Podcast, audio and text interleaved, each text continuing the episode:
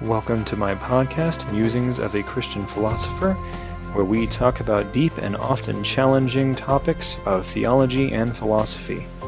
I'm your host, Adam Polstra. Let's get started. Good day, everybody. I've been thinking lately about a phenomenon that I've been seeing in our society. It's been on my mind the last few days, and I thought I'd talk to you all about it. There are some people, for example, out there who we call introverted.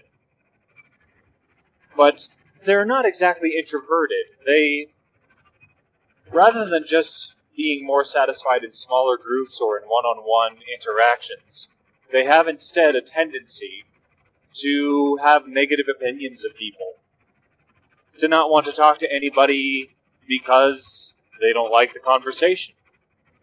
They don't like that kind of person. They don't like that kind of person or that kind of person. They don't want to interact with this group because they have some negative opinion about their social status or their conversation style or something of this sort. Now, in some cases, that can be more or less legitimate. There can be very shallow groups of people, and you're talking to a rather intelligent mind or something like that. But in many cases, what we're really looking at is cynicism, and we're calling it introversion. We're taking somebody's negativity and giving it a neutral label. And there are other examples of similar kind where we are taking a look at something from the outside and calling it something other than what it really kind of obviously is. Take, for example, somebody who has a very poor handle of their own emotions. We might call them OCD. We might call them ADD. We might even say that they're possibly autistic. But really, what we're doing is we're wiping away the difficulty of actually dealing with somebody who has never been taught how to deal with their emotions by giving them a label. See, the cynical person from earlier might in fact be extroverted. But we simply take the fact that they don't tend to like to be around people at all. And we give that the convenient label of introversion. It's much easier than dealing with the fact that such a cynical person might have been legitimately hurt by people around them. Or maybe they are that intelligent type of person who prefers a deeper conversation, and they've gotten to the point where they have gotten become bitter, they become disappointed by people in general, and they don't really want to interact with people in general anymore. So much easier to call them introverted. But we also do this with ourselves. For example, we may be very bitter, but it's much more convenient to call ourselves independent. We're self sufficient. See, we don't need nobody else, not because we're deep down very hurt, but because we can handle ourselves on our own. We're an island unto ourselves. We're self sufficient. We're strong. Don't need nobody. Or we might be very jaded. But instead of admitting that fact, we say that we're excellent judges of character. We haven't had extremely negative interactions with people. We're not just shy, we're we're very good at understanding people quickly and we know who's not worth the time. Not admitting to ourselves that what we really see are signs of the people in the past who've hurt us.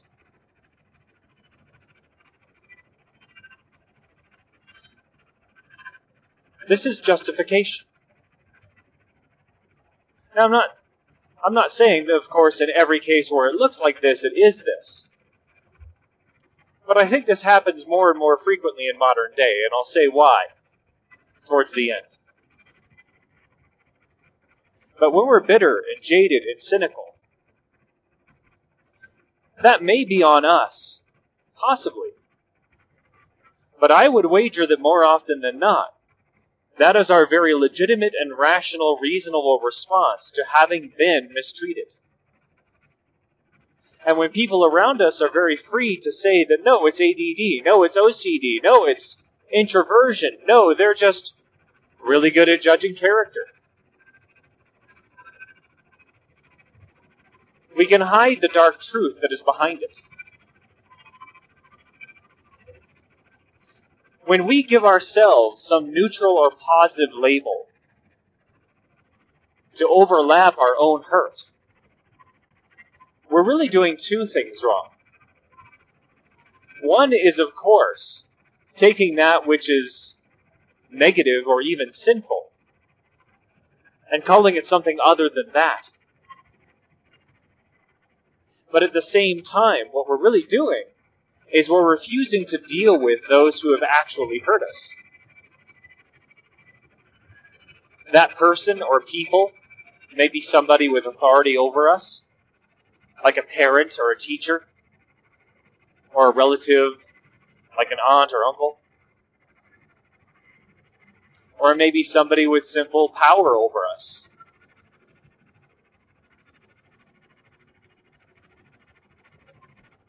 They have the ability because they are, quote, a friend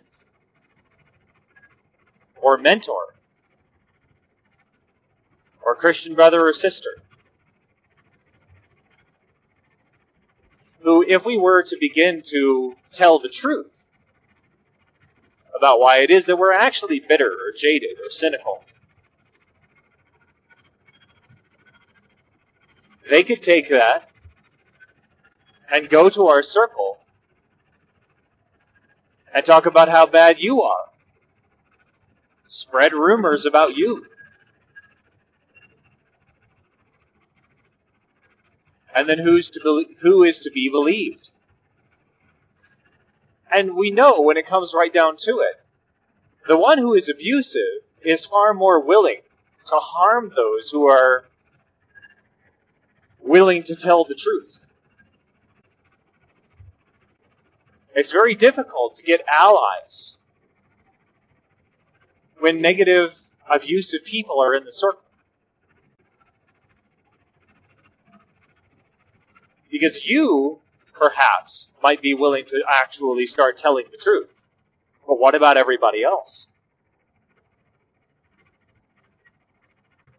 It's a very high price to pay. Now, it's a price that I think is very will- worth. Sorry, it's a price that I think is very worth paying. But it's a high price nonetheless.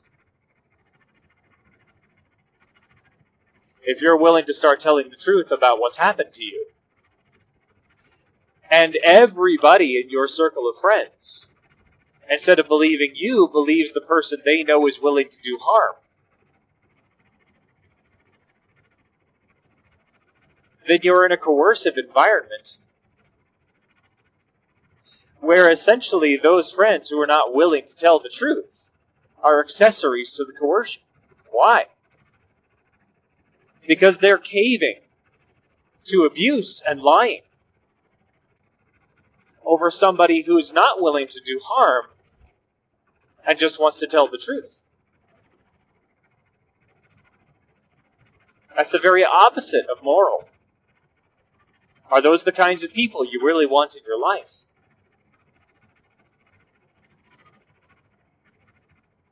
And as I said towards the beginning, I think that there is a very deep root here that we need to address. This whole set of circumstances, in my opinion, it starts when we take love over justice. Why is that? See, we want everybody to be saved. We want everybody to be considered good. We want everybody to be unhurt.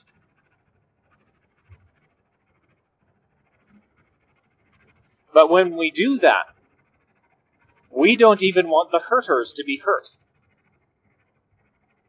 We don't want the coercive, the abusive, the pain inflicting to be, be made uncomfortable, to be offended.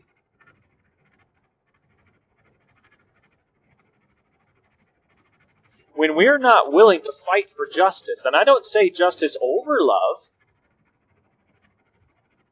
as I've talked about in previous conversations, to be just towards those who do evil is a loving thing to do to them. It may give them that wake up call. It may give them that give them that smelling salts or those smelling salts so that they might wake up. They at least have the chance to repent of what they've been doing.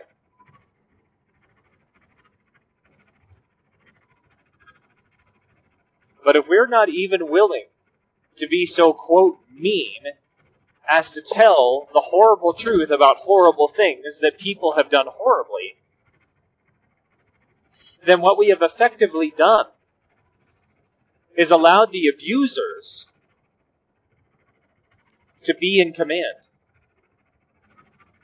We've given them exactly what they want the full power to coerce, the full power to be in charge of the situation, to never face reprimand, to never face pressure.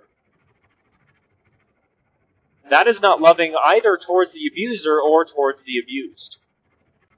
And the end result of this kind of an overemphasis on being nice, being kind, being what many people call love, is that we take what is evil and we call it good, and we take what is good and we call it evil. We justify and relabel what are signs of actual wrongdoing in the reactions of people who no longer can have good handles over their emotions, who are not able to sustain life giving relationships, who sink further and further into obscurity. Maybe they play video games, maybe they just read all the time, maybe they just watch TV shows, they just work and eat and sleep and get up the next day and do the same thing over again, sinking further and further into depression.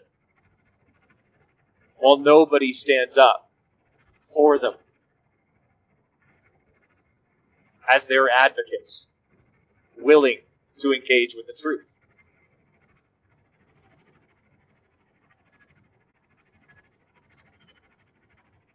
Putting love over justice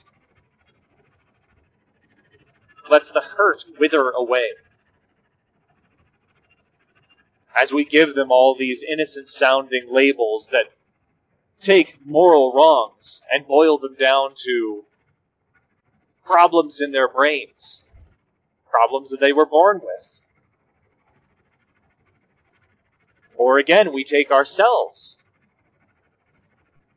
and do the same thing. We turn our angers, our hurts, and call them strengths of character. This is the kind of topsy turvy, upside down world we are forced to live in when we are not willing to seek justice. So that's what's been on my mind the last couple of days. Hope you found it interesting as always, and we'll continue pondering over these things. Until next time.